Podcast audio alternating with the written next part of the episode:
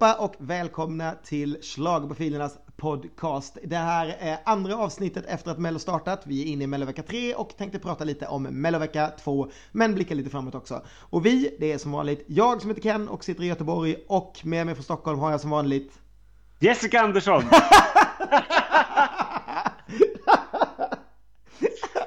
I alla fall så gott som. Samma sak den här veckan. Nej, då är det Ronny Larsson som alla andra veckor. Gud vad härligt. Hur mås det? Jo, men det mås ganska bra. Alltså, förutom att jag tycker att jag formmässigt är liksom där jag brukar vara vecka fem.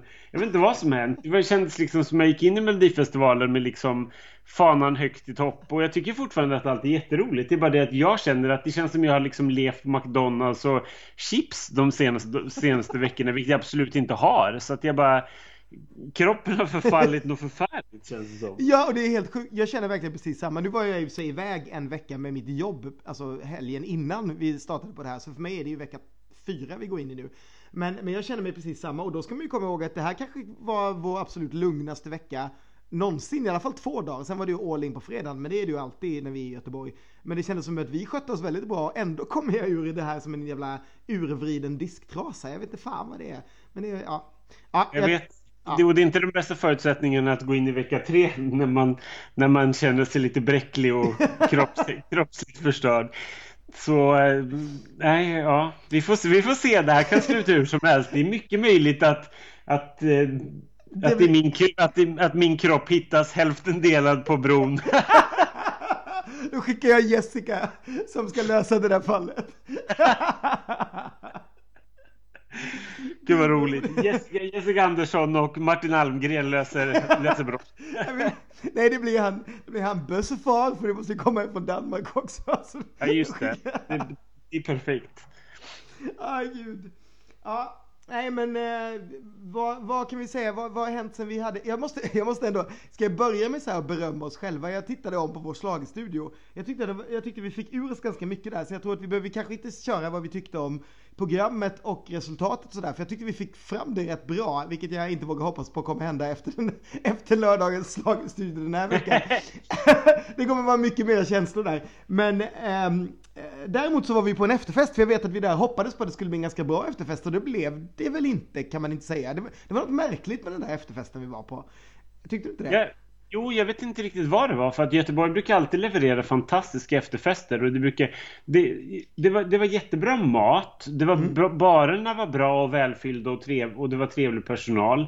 Och resultatet var ju liksom toppen egentligen för att, för att det skulle bli bra. Men det var någonting som bara inte stämde. Jag vet inte vad det var. Nej, det var jättekonstigt. Det var som, jag vet inte om det var den nya lokalen som var liksom, om man tänker sig som ett L.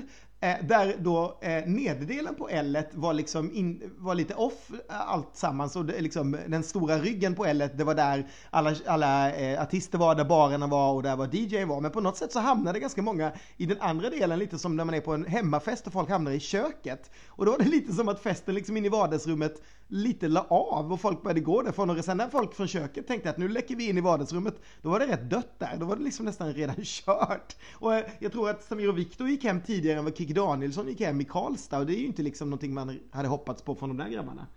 Nej, men det var väl så. Det var problemet lite grann kan jag tänka mig att de, jag vet att Viktor är väldigt mycket i Göteborg och han är väldigt ute och festar och har kompisar här. Så att jag tror att grejen var att han drog ju iväg till någon, till Push tror jag den heter, någon mm. nattklubb och, och festade. Och Samir ville väl kuckelura med Sigrid kanske. Vad vet vi? Ja, vad vet vi? vad vet vi? Så att då när, när de två största partydjuren var borta liksom så var, återstod ju bara Liam och hans lilla posse som drog runt liksom. Um, så att jag vet inte.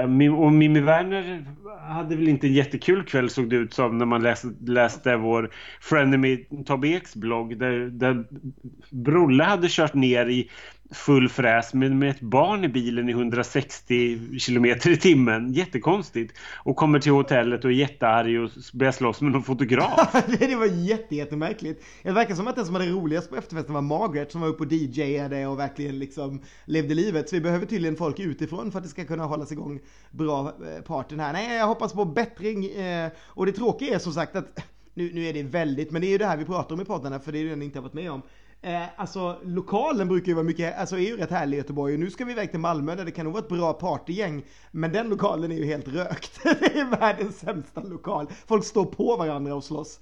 Eh, det är väldigt, väldigt trångt eh, i Malmö. Men den brukar väl bli rätt bra för det är väl först det där på övervåningen där det är lite så här, där, det, där är det väldigt trångt. Men sen hamnar folk alltid på undervåningen ja, och då blir det alltid liksom dans och folk sliter av sig kläderna. Eller förlåt, Edin sliter av sig kläderna.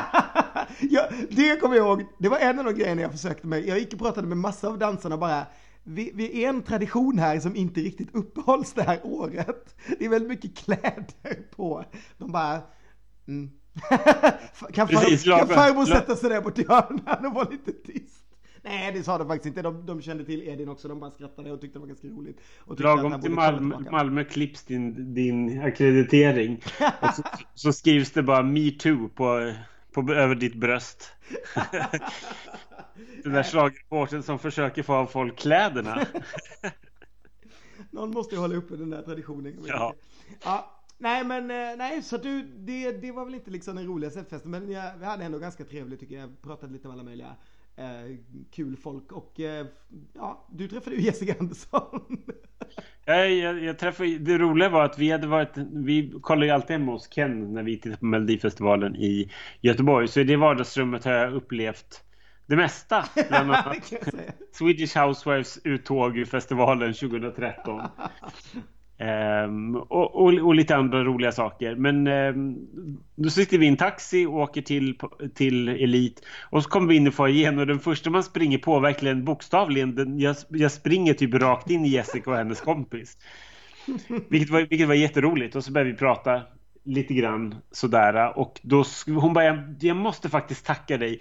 För då har det kommit fram någon kille, för hon har varit på, på, eller på sändningen. Då har det kommit fram någon kille på, i Skandinavium som hade bara kramat om henne och jag tror han ville ta en selfie med henne och sagt i alla fall att Ronny Larsson har sagt att du har den bästa låten i år så jag, jag längtar så mycket till nästa vecka. Vilket var jätteroligt. Så jag har ju dragit igång förväntningarna till max nu hos varenda människa. Så att Ja. Det är som upplagt för att folk ska bli besvikna. Men jag tänker säga det att jag, det är orimligt att bli besviken för att jag, jag älskar Jessica Andersson och jag älskar ju den här låten. Så jag bara, jag kan, då kan ni dra något gammalt över det säger jag bara. Jag tror till och med jag såg den, den berömda selfien sen på, på ett konto som jag följer. Så att jag vet, vet till och med vem det var. Eh, men det kan, det kan vi ta utanför den här podden. Det ska inte hänga ut någon. Um, ja, nej, men så det, det var härligt. Det, det verkar ju vara liksom en, en push inför, inför den här veckan. Jag tänkte att vi skulle ta, alltså folk kommer så himla mycket kul frågor efter Schlagerstudion i lördags eh, på, i bloggen. Så jag tänkte bara att jag ska läsa någonting så kan vi väl diskutera lite ur där istället för att skriva svar till de här personerna eh, som har skrivit. Även om vi har svarat lite under, under tiden, både du och jag. Men, eh. Mm. Shoot! Eh, och, och, en del kanske man håller med om, en del kanske man inte håller med om, en del kanske man inte riktigt förstår. Men jag läser bara rakt av.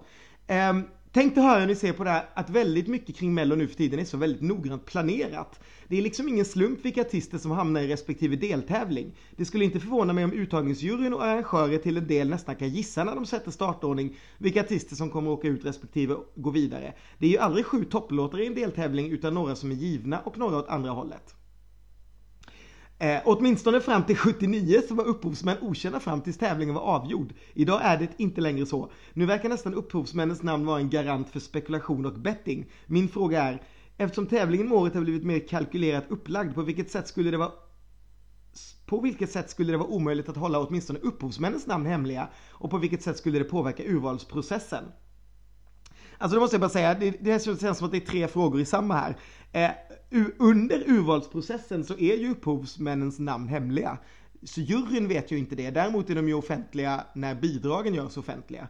Eh, och det är väl liksom gärna för att jag misstänker att upphovsmännen tävlar ju också, så det tycker jag inte är så jättekonstigt. Även om jag gjorde det innan 79 och det skulle vara hemligt. Så är jag är helt övertygad om att det inte påverkar överhuvudtaget.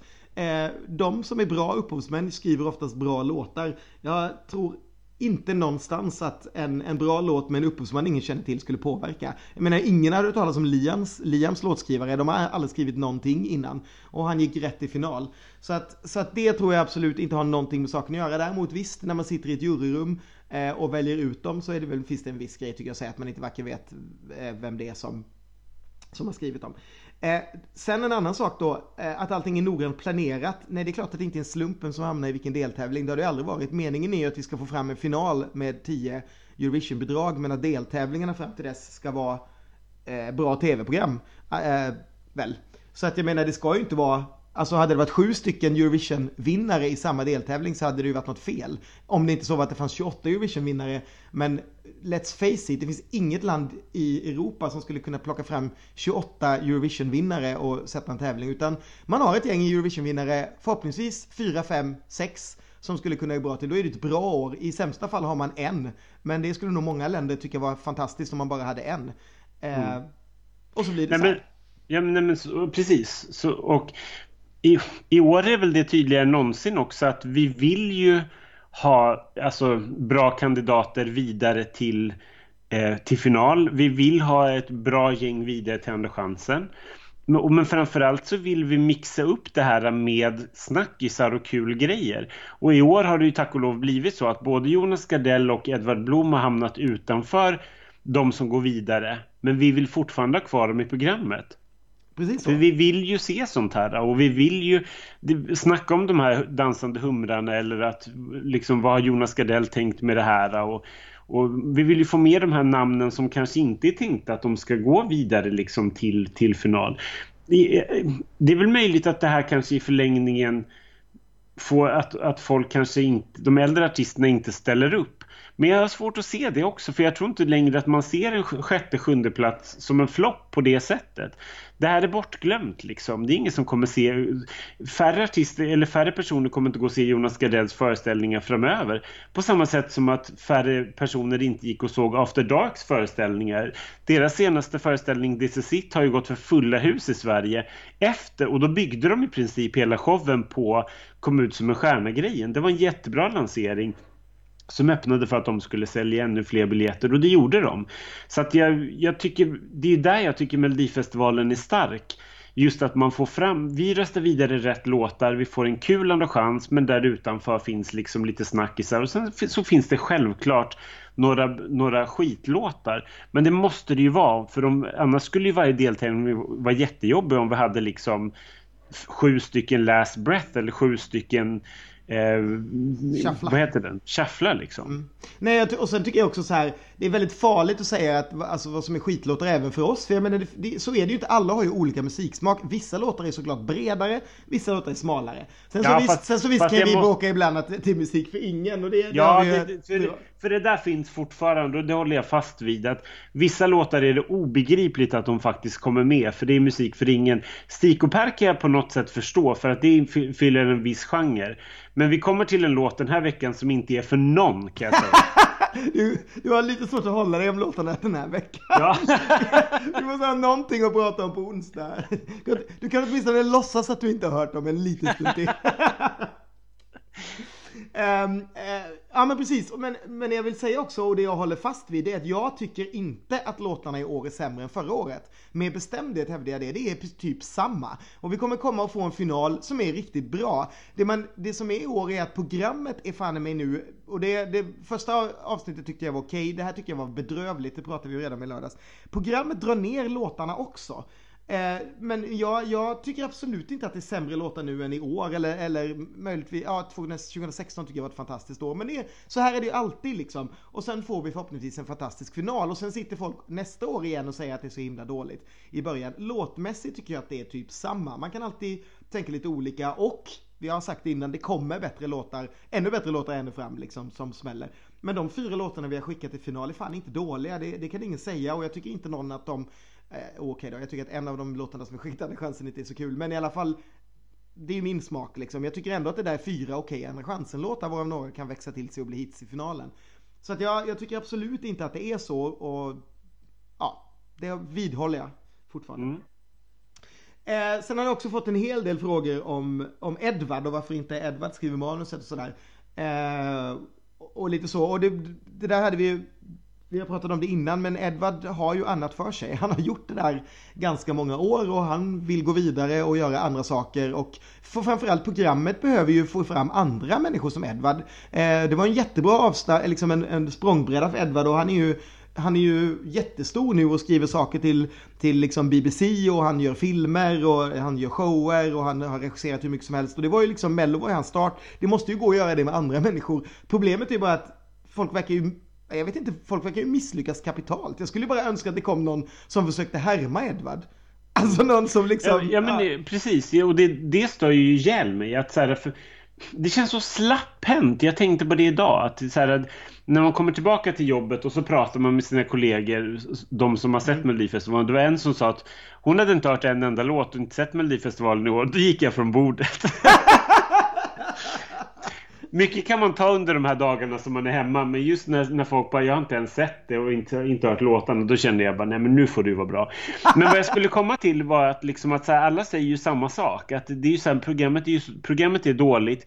Alla stör sig liksom på David, jag vet inte. Det, det, det visar att det inte är roligt. Nej, precis. Men jag, det är så ofattbart för mig hur man liksom när man sitter och tänker igenom programmet, vi har programtid att fylla och det är si och så många minuter. Och då kommer man på och tycker att liksom det här jakten på y är liksom ett, ett, mysterium som man vill uppmärksamma, vilket är helt ointressant för varenda jäkla människa. Förutom de mest kanske nördiga Melodifestivalfansen som uppmärksammade det här och bara åh, det var en kul knorr. Men, men det, det mynnade ju inte ut i någonting, så det var ju helt poänglöst. Ja, det, eh, alltså, det, jag tror inte de har varit så jävla interna sen de hade det där, var det, den här mellanakten när de visade upp alla som jobbade med tävlingen. Det, det, när de liksom gick igenom varenda liksom liten kokerska bakom scenen liksom. Mm. Mm. Men jag tycker det, det bara stör mig för att det är så slapphänt, jag förstår inte. Och det, det är möjligt att och det, jag tänker inte bara på Edvard, att han, att han liksom är, för han är ju fantastisk och människorna som, och Daniel ska ju nämnas också som han jobbar med och, folk, och även David Sundin som också jobbar med, mm. jobbar med dem liksom. Men det jag förstår inte hur svårt det kan vara att få till skämt. Hur svårt kan det vara att ge till exempel Fab Freddy ett par one-liners? Hur, hur svårt kan det vara att göra någonting bra av David än att han ska dra Göteborgs vitsar liksom? Det är omöjligt. Jag bara ser på så här, Gaygalan till exempel som vi jobbar med.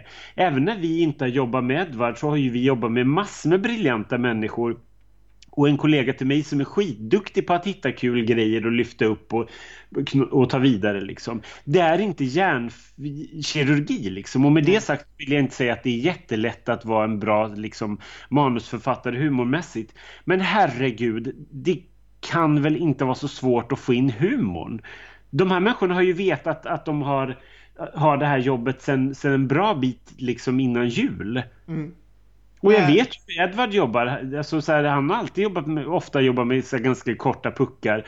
Men då sitter man väl dygnet runt och bara försöker brainstorma, fånga upp kul saker och skriva. Varför har de här människorna anställts och vad gör de? Vad, gjorde, vad gjordes mellan vecka ett och vecka två? Det är det jag inte förstår. Fab Freddy som fick så mycket skit första veckan, varför styr man inte upp det till vecka två då? Mm. Alltså, jag tycker, och så tycker jag också det är så här som, som de skriver också, att det är en sån märklig blandning också med Fab Freddy, just det där att de, dels så tycker jag de, det du sa i lördags också, att de dödar hans karriär för att folk hatar ju honom, bevisligen. Och det handlar inte om så mycket att han är fjollig, de tycker bara att han är fruktansvärt onödig. Och han är ju det, för de ger ju inte människan någonting att göra. Utan han blir ju bara så här, ska stå och hojta och läsa på skyltar och då blir det ju liksom, det blir ju bara, bara barnprogram. Och så mm. mixar de det med ett strippnummer. Så att tonen är ju liksom inte, alltså det är liksom högt och lågt, det är liksom far mellan liksom porrfilm och barnprogram på något sätt istället för att bara göra det liksom till så här wow. Kan, kan inte de så, alltså kan man inte bara köra Mello är viktigt, vi tar det här på allvar, vi skojar, vi, vi kan slänga in liksom lite skämt men tävlingen är viktig, bla bla. Nu är, han, alltså nu är allting så, ah, jag vet inte, det känns som ett sommarmorgonsprogram liksom. Ja. Ja, kanske. Men, och, och, och hela grejen också att, så här, att, så här, Fab Freddy-grejen blir så, blir så knasig också när han så här, David ropar så här Fab Freddy, vad gör du? Är du ute i publiken? Ja, här sitter jag! och bara skrattar. Och bara, vad, vad, skrattar han åt? Är det så kul att sitta ute i publiken? Ja, det här står jag med alla skyltar. Och man bara, men vad, vad är det som är så kul med det? Han är ju en jättehärlig karaktär, men det blir, men det blir ju bara helt fel. Mm. Nej, jag, jag håller med helt. Det var någon som frågade om vi inte kunde ta, kunde ta en speed date med Fab Fred någon gång så folk fick veta hur han är egentligen. Vi kan väl fundera Just... på den om vi, eh, någon, någon vecka när vi inte hittar någon annan att eh, plocka fram. Jag har redan värmt upp inför det och jag, ska, jag, jag skulle jätte, jag pratar jättegärna med honom. Jag har intervjuat honom och träffat, jag träffade honom för QX räkning för ett år sedan ungefär. Och han är en fantastisk kille, asskön och, in, och liksom avslappnad och väldigt väldigt så här, han, han är ju en nedskruvad version, version av, av Fab Freddy kan man väl säga. Mm. Alltså när man träffar honom privat. Men han är väldigt härlig och liksom utåtriktad och så. Men det är just det här att hade man bara tagit den personen och gett killen ett manus så hade det blivit kalas liksom. Mm. Jag är helt säker på att det hade blivit en, han har blivit en extremt älskad person. Men jag skyller ju allt det här på, på regissören och, och manusförfattaren. Ja. Regissören är för övrigt han som ser ut som Anders Borg som är med i alla vykort om de undrar vem det är. han stör, han, förlåt men han stör ihjäl mig verkligen. Jag blir så provocerad. Varför ska han vara med i varenda vykort för så och gå runt i de där larviga solglasögonen och liksom det är så tönt. Han är... Åh, oh, jag blir så provocerad. ja, det blev faktiskt också. Otroligt ja, men... Han har på sig gla... alltid de här solglasögonen. Är det han... Jag misstänker att det är hans glasögon eller något. Annars vore det ju helt absurt liksom. Han är inte Jack Nicholson. Nej, precis. Tagga ner ett par kilo och sätt att jobba, säger jag. I ett underbart tips. ja, men det bara stör ihjäl mig för att jag tycker man har det är en grej när man liksom har, har satt samman en så hopplös kombo som, man, som Anders och Nor ändå var. Men här fanns det ju liksom så här, David och, och Freddy har ju kemi. De har ju någonting. De är ju en jätteskön ton mellan varandra. Det är bara det att de inte har någonting att jobba med. Båda de här killarna hade kunnat bli, hade kunnat liksom gjuta guld i år tror jag. Om de hade, för man, det krävs inte så mycket, nej det hade inte varit på Edvards nivå. Men det hade blivit ett jäkligt bra program om det bara hade styrt styrts upp på rätt sätt. Ja, det, tror fasen liksom att det, det måste gå att göra liksom. Alltså det har ju funnits andra som Christian Lok eller så här, när Lena PH körde sina, det var ju liksom inte så här det var ju helt okej. Okay. Sen är ju du och jag bortskämda för att vi älskar Edvard och det han gör. Men det, det måste ju gå att få en annan ton i programmet som ändå Absolut. är bra. Det är så sjukt. Jag, jag, förstår verkligen inte hur det går att misslyckas här år efter år. Nu, om man kollar på tittarsiffrorna så tappar de ju en, ungefär, var det 400 000 tittare mellan första och andra programmet. Ja. Jag tror det är livsfarligt. Alltså, Mello kan inte bara hänga kvar bara på namnet ett år till när det var så jäkla kass förra året. Även om de verkade liksom, då, då var siffrorna jättefina hela tiden. Så ingen verkar liksom riktigt ta till sig den där kritiken. Men nu nu när liksom, nu verkar ju folk ha tröttnat liksom andra året. Att nu är det bara så här, nej. Och då ska vi komma ihåg att Edward fick ju massa kritik när han gjorde sina program också. Jag vet ju mm. att liksom eh, kvällstidningarna skrev ju liksom ner det där manuset varenda vecka fram till liksom finalerna ibland. Så att eh, visst, men, men nu känns det mera, jag har nog aldrig varit med om att folk liksom, eh, som man träffar liksom på stan lät ju jättekonstigt. Nej men på jobbet när man kommer, de här som är utanför bubblan. Att de tycker så fruktansvärt illa om om programmet som, som i år. Ja, för att jag upplevt att, att, folk, att folk bara o, har blivit ointresserade. Ja. Som en, en kompis idag sa så här, helt plötsligt upp, upptäck, kom jag på mig själv med att stå ut och diska i köket och, bara, och så bara, men det är ju Mello för, för fan. Ja, nej, men då, precis. då har han börjat titta men liksom så här tröttnat liksom. Och det där tror jag är det farliga med det också för att grejen är den att så är ju vi alla människor till alla tv-program nu för tiden. Alltså jag menar, vi, man, vi har blivit så vana vid Netflix, vi är så vana vid våra plattor, vi är så vana vid SVT Play. Man tittar ju inte på liveprogram och grejen är då, tappar man bara intresset lite, då försvinner ju det. För jag menar, året, resten av året så tror jag att då sitter ju inte 3,5 miljoner människor bänkade varje lördag, utan två av de miljonerna, de gör ju någonting annat på lördagarna är vanligt. Och behåller vi inte den här liksom, traditionen, då börjar ju man göra de där andra sakerna de där lördagarna också. Liksom. Och det behöver ju inte vara att titta på något annat tv-program. Det kan ju vara, ja men det är ju kanske att man tittar på något annat på Netflix eller att man liksom hittar på något annat vad man nu gör på lördagarna liksom. Så det är ju livsfarligt att, att tappa det där för då, alla vi som älskar den här festivalen, eh, när allting börjar sjunka då kommer det bli jobbigt alltså. Både för att få dit artister och låtskrivare och eh, ja, hela grejen.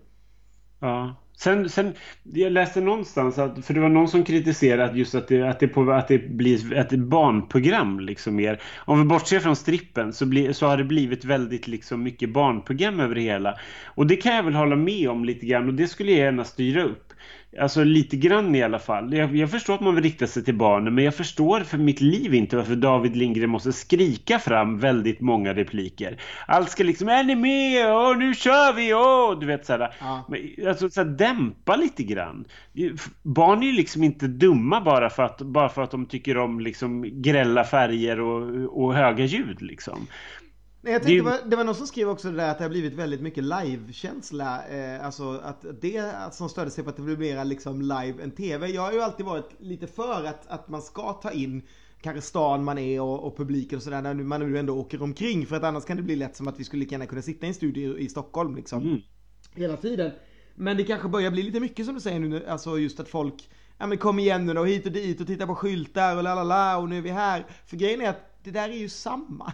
Vecka efter vecka, det är liksom inget unikt att någon håller upp en skylt liksom. Utan det är så här jag vet inte. Det, det... Men varför, kan, varför ja. kan man bara inte göra så här enkla grejer? Kan man inte bara skicka ut en reporter på stan? Kan inte Fab Freddy få gå ut? Varför har vi liksom inga filmade inslag? Nej, vi varför har ju den där jävla lådan. Jo men jag vet, men det, den är ju fullkomligt poänglös. Vem fan bryr sig vad, liksom, så här, vad göteborgarna tycker om sin egen stad? Det är ju klart som fan att de är stolta. Det är ingen som sitter och säger att det här så här, jag trivs inte alls här, det är ett jävla pisshål att bo i. Det är klart att de, att de tycker att det är bra. Jag älskade det här liksom så här, om man får backa tillbaka till 2002 till exempel när Anna Mannheim tog slagerpulsen på stan liksom. Sånt är ju superhärligt. Kunde inte Fab Freddy fått gå ut och liksom kolla läget på Nordstan och se hur det var eller alltså göra några sådana saker. Ja, så borde vi göra. Gå runt, i, gå runt i Övik och äta schlagerbakelse och leta upp alla de där som jag hittade i Karlstad när någon har liksom försökt sälja soppa genom att lägga en rosa boa på, på en hög med gulasch liksom. Det där är ju så ja, det, jävla roligt. Det ska vi göra. Vi, vi, vi, tar slagen tar schlagerpulsen på Malmö. Vi lånar varsin glitterkappa från Freddy och så drar vi ut på stan. Lova inte för mycket nu, du vet hur det blir i Malmö. Vi rör oss bara mellan hotellet Max och artisthotellet. Ja, och just därför kan, kan den där lite fylliga glitterkappan komma väl till pass.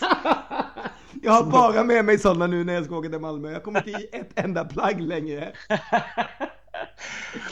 Åh oh, gud, när vi kommer till Kristianstad så kommer vi bara liksom, det kommer vara som, de kommer ta fel på oss som så här strandad val som har flyttit i land. Helt sjukt.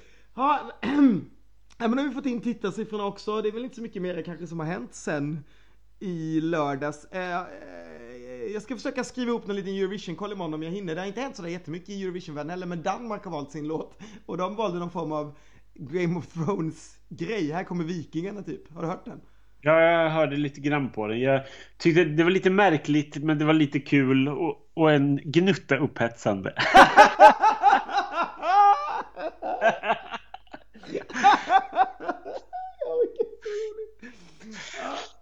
men, men däremot, som, däremot så tycker jag så här. Eh, pratade vi om Sara Alto-låten? Har vi gjort det? Jag tror vi pratade lite om den i, i lördags, men jag tog upp den igen. Ja, det, kan inte, alla, inte alla som tittar på våra slagstudier som lyssnar på det här tror jag. Så att... Nej men vi kan väl ändå nämna den att eh, den första finska låten, det ska ju släppas tre stycken finska låtar av tre olika låtskrivare men alla ska sjungas av Sara Alto, tjejen som eh, eh har tävlat i den finska uttagningen två gånger va? och kommit tvåa två gånger. Ja just det, jag tror, ja, mm. nu får vi, ska inte fråga mig om sånt har vi kommit fram till. Jag Nej, säger bara ja nu, ja säger jag. Ja, hon har i alla fall kommit tvåa en gång. Vet jag. Ja det vet jag. Men, och, men sen har hon dessutom kommit tvåa i Brittisk X-Factor. Yes. Men nu ska hon i alla fall tävla för Finland och då har hon fått tre låtar och den första låten släpptes i eh, lagom till helgen och den heter Monsters och är skriven bland annat av Linnea Deb. Och den är jättebra tycker vi. Ja, jag tycker den är svinbra verkligen. Ligger på 20 plats just nu i och för sig på väg ner på topp 50 i Finland eh, också. Det vet jag inte hur, eh, hur stort Spotify är i Finland, men där ligger den i alla fall. Och det är väl det är ju bättre än vad de flesta svenska eh, mellolåtarna har hoppat in på vår lista. Precis, så det är jättekul. Så ta och lyssna på den och kolla om det kan vara någonting. För snart kommer nämligen nästa låt och den är skriven av Thomas Gesson och Bobby Ljunggren bland annat. Så det låter jättespännande för oss som är lite melloälskare. Den sista låten är inte skriven av någon eh, känd svensk person i alla fall, så vitt jag vet. Så den, hop den hoppas vi inte vinner? den hoppas vi inte vinner, så vi hoppas på Linnea eller Gesson till eh, ja, men precis. Lissabon. Jag tycker, jag tycker Linnea kan vinna, för Gesson har ju redan en låt där. Ja, han har ju redan skrivit Ma Maltas låt, eller hur? Nu ska jag, inte ja, jag, håll, jag, tycker att den är bra, men jag vill, jag, jag vill alltid höra Gessons låt innan jag bestämmer mig. den är bra. Sen, sen lite oroväckande har, har, det börjat dyka upp. Man har ju så mycket så Eurovision-fans och slagervänner och sånt. Så är det två stycken som har postat någon fruktansvärt estnisk låt ja. med någon operasångerska. Och de bara “This is the winner 2018” man bara Ja men absolut. Det skulle inte förvåna mig för nu har två bajslåtar vunnit två år i rad. Så nu vinner väl ytterligare ett hatobjekt för mig. Opera! Fy fan vilken dålig låt det är. Nej, men den, den är faktiskt fruktansvärd. Det där kan faktiskt aldrig vinna. Jag måste, där, måste jag på något, där måste jag på något sätt då försvara dina två hatlåtar från de tidiga åren. Att de var ju ändå låtar som på något sätt byggde att någon ville förmedla liksom en känsla. Men det var ju ändå låtar i Usam Jamala och, och Sobral fick ur sig vissa ljud som man kanske inte hade förväntat sig att de skulle få ur sig. Men den här jävla operalåten, den är bara den är bara distanserande för 90% av befolkningen. Det kan ju inte vara. Den är ju fruktansvärd. Då tror jag man har missuppfattat varför de andra två låtarna vann om man, om man går och tror att den ska vinna. Alltså. Och ja, jag hoppas väl... verkligen det. Men det här känns som en typisk, vad heter det, wank. Ja, fan, fanwank. Fanwank, precis. Låten heter i alla fall La Forza och sjungs av Elina Nechajeva. Ja. Så ta och upptäck den eller ta och glöm den. Men, men det är i alla fall ett tips att lyssna på om man vill försöka hänga med på något sätt. Liksom. Mm. Ja, det, det, är väl den största snackisen eh, hittills. Eh, nu tänkte jag fiska upp frågan som du ställde till mig förra veckan, för den tycker jag var lite kul. Vad mm. är ditt bästa minne från Malmö som slagerstad? Åh oh, gud, så fort jag tänker på Malmö så tänker jag ju alltid på, så tänker jag alltid på Eurovision egentligen. Ja. Men om man ska bortse från Eurovision 2013 då solen sken över oss och vi var lyckliga båda två. så får man väl, jag vet inte. Jag, jag tänker ju alltid på den där fantastiska deltävlingen 2009 när Malena Ernman gick rakt till final och vi hade liksom guldlåtar som tävlade och en låt som så här, Killing Me Tenderly hamnade på en sjätte plats vilket fortfarande är helt obegripligt i mina öron. Men, men och Agnes var med och det var bara och Sarah Dawn Finer framförallt. Gud vilken jävla tävling. Ja, den, det, det, nu, du tog ju mina nästan eh, tävlingsmässigt. Det är precis det jag tänker på också. Sen så har jag ju en, en privat också. Det, det, är att när vår kompis Nina svimmade på en efterfest och, och eh, folk trodde att hon hade dött. Eh, vilket jag tyckte så här i efterhand, så då var, var väldigt jobbigt. Men, men just nu, det var någon, dessutom fick de för sig att Nina var någon av artisterna. Visst var det så också? Jo, ja, precis. De trodde att, jo, de, nej så här, de trodde att alla stod och skrek Gina istället för Nina, för det var när Gina dog. Så att folk bara Gina har dött, Gina har svimmat och sen så var det stackars Nina som hade, hade ätit lite för lite och svimmade och fick ligga på sjukhus hela natten och få lite dropp. Um, men men det, det, det, är fortfarande någonting som sitter liksom stenhårt uh, i mig. Och Eh, för övrigt den eh, kvällen som Amazing var med och vi eh, sen satt på eh, något hotellrum och firade med alla de här dansarna och alla hade sådana små självlysande pinnar och släckte lamporna hela tiden så det var så här helt mörkt och alla satt bara med så här neonpinnar och drack alkohol och hade väldigt, väldigt trevligt. Det är också ett minne jag har från Malmö. Och Malmö, Malmö var ju länge staden som vi alltid hamnade i ett badkar i och satt utvärderade startfältet. Är det möjligt Men, att vi har ett badkar denna helgen också? Har du bokat ja, badkar? det, tror, det tror jag dessvärre inte att det blir ett badkar. Men vi, vi håller tummarna för att det blir. Men, men med tanke på, på vår rondör nu för tiden så kanske vi inte får plats. vår rondör och mina knän. jag kommer inte komma, ja, varken komma ner eller upp ur ett badkar. Då kommer få lyfta ut mig. Vi åldras snabbt. Vi, vi åldras lika snabbt under en slagerturné som vanliga människor gör under fem år. Att ta visa en referens. Men jag, visa, jag, för att visa hur gammal jag är så tänker jag använda referensen Gilbert Grape, den här filmen när de lyfter ut en väldigt fet kvinna ur en övervåning när de ska ta ut henne. Det är så de kommer få göra med mig om jag sätter mig i ett badkar. Mm. Det är, så, det är även så de kommer få göra med mig när jag har kedjat fast mig i badkaret när Jessica Andersson har åkt ut på en femte plats. Jag kommer skruva loss dörren till toan när du har låst in dig. Gud vad roligt. Du bara, Ronny kom ut. Jag bara, jag vägrar. Mascaran rinner ner på kinderna och jag är tvungen att masa mig till efterfesten och möta allas ja, kommer... möta allas sorgsna blickar och jag, och jag skriker. Jag bara, This is not my pity party. Jessica är synd om. Jag, jag ska också bara tillägga och rätta där att det var, det var, det, det var två gånger som Sara Alto har tävlat för, i den finska uttagningen. 2011 och 2016. Hon kom två båda gångerna. Så att vi för det till protokollet också så att ni inte börjar skriva arga mejl om att ni har ingen koll. För det har vi. I alla fall du. Jag har ingen koll. Jag försöker i alla fall upprätthålla den där schlagerprofilen. jag har försökt läsa på idag och skrivit en krönika som ni kan läsa i bloggen förresten om ni inte redan gjort det som handlar om Eh, att det faktiskt inte varit så här få kvinnor i eh, finalen eh, sedan 2010 efter två deltävlingar utan det har faktiskt alltid varit en tjej utom just 2010. Och 2010 fyllde rätt på rätt bra sen för när Timotej flög in till finalen så var det faktiskt ett av de få åren när det stod flera kvinnor än män på scenen i finalen.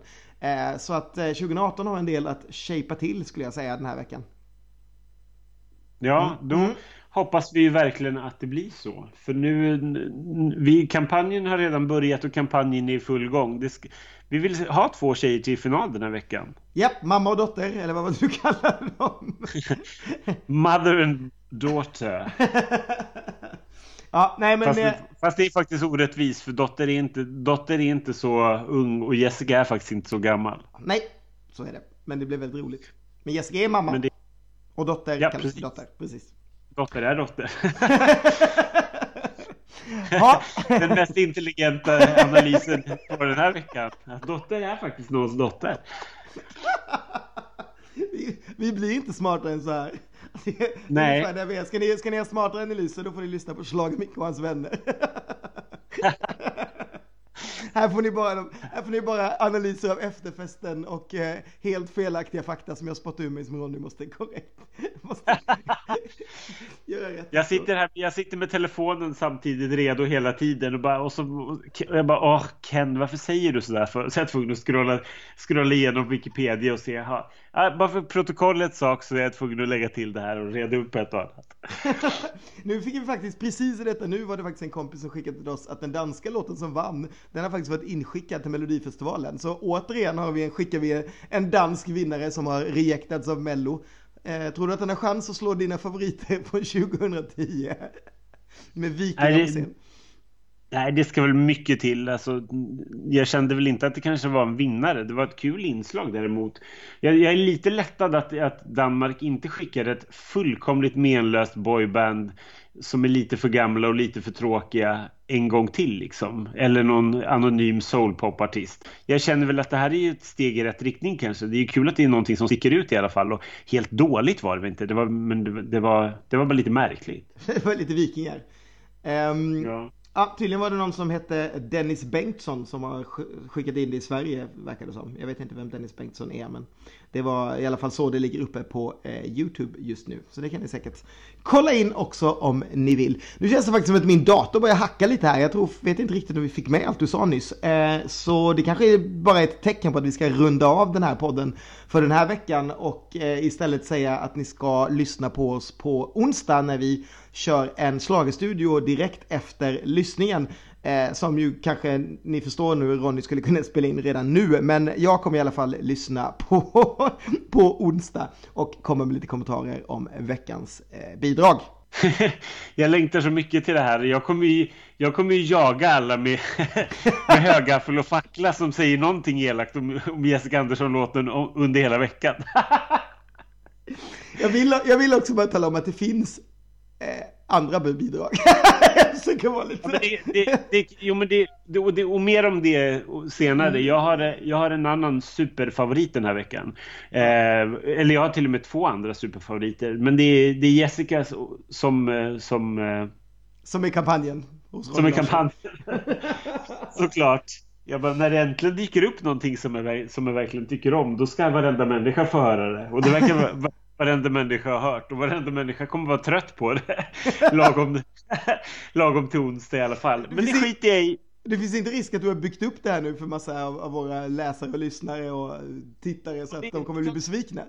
Men det är klart att jag kan ha gjort det och det är, det är klart att man aldrig... Jag var inte imponerad första gången, så, så jätteimponerad första gången jag hörde liksom Something in your eyes till exempel.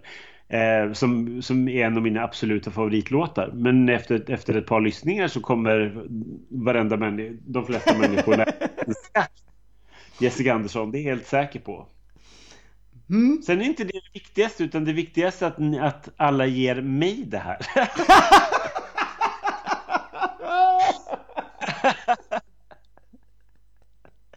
Jag tycker du, du har förtjänat det här nu efter alla dessa hundår. Ja, jag har för lång och trogen tjänst. Vad fan, jag har inte haft en, en låt som jag riktigt har tokälskat i, i final sen Timotej kom 2010.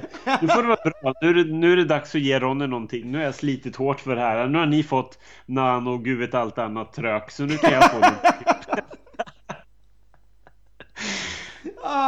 Åh oh, gud. Ja, nej, jag tror, jag tror vi slutar här. Annars så har vi pratat om allt eh, redan nu och det vill vi inte göra utan vi vill att ni lyssnar på oss på onsdag.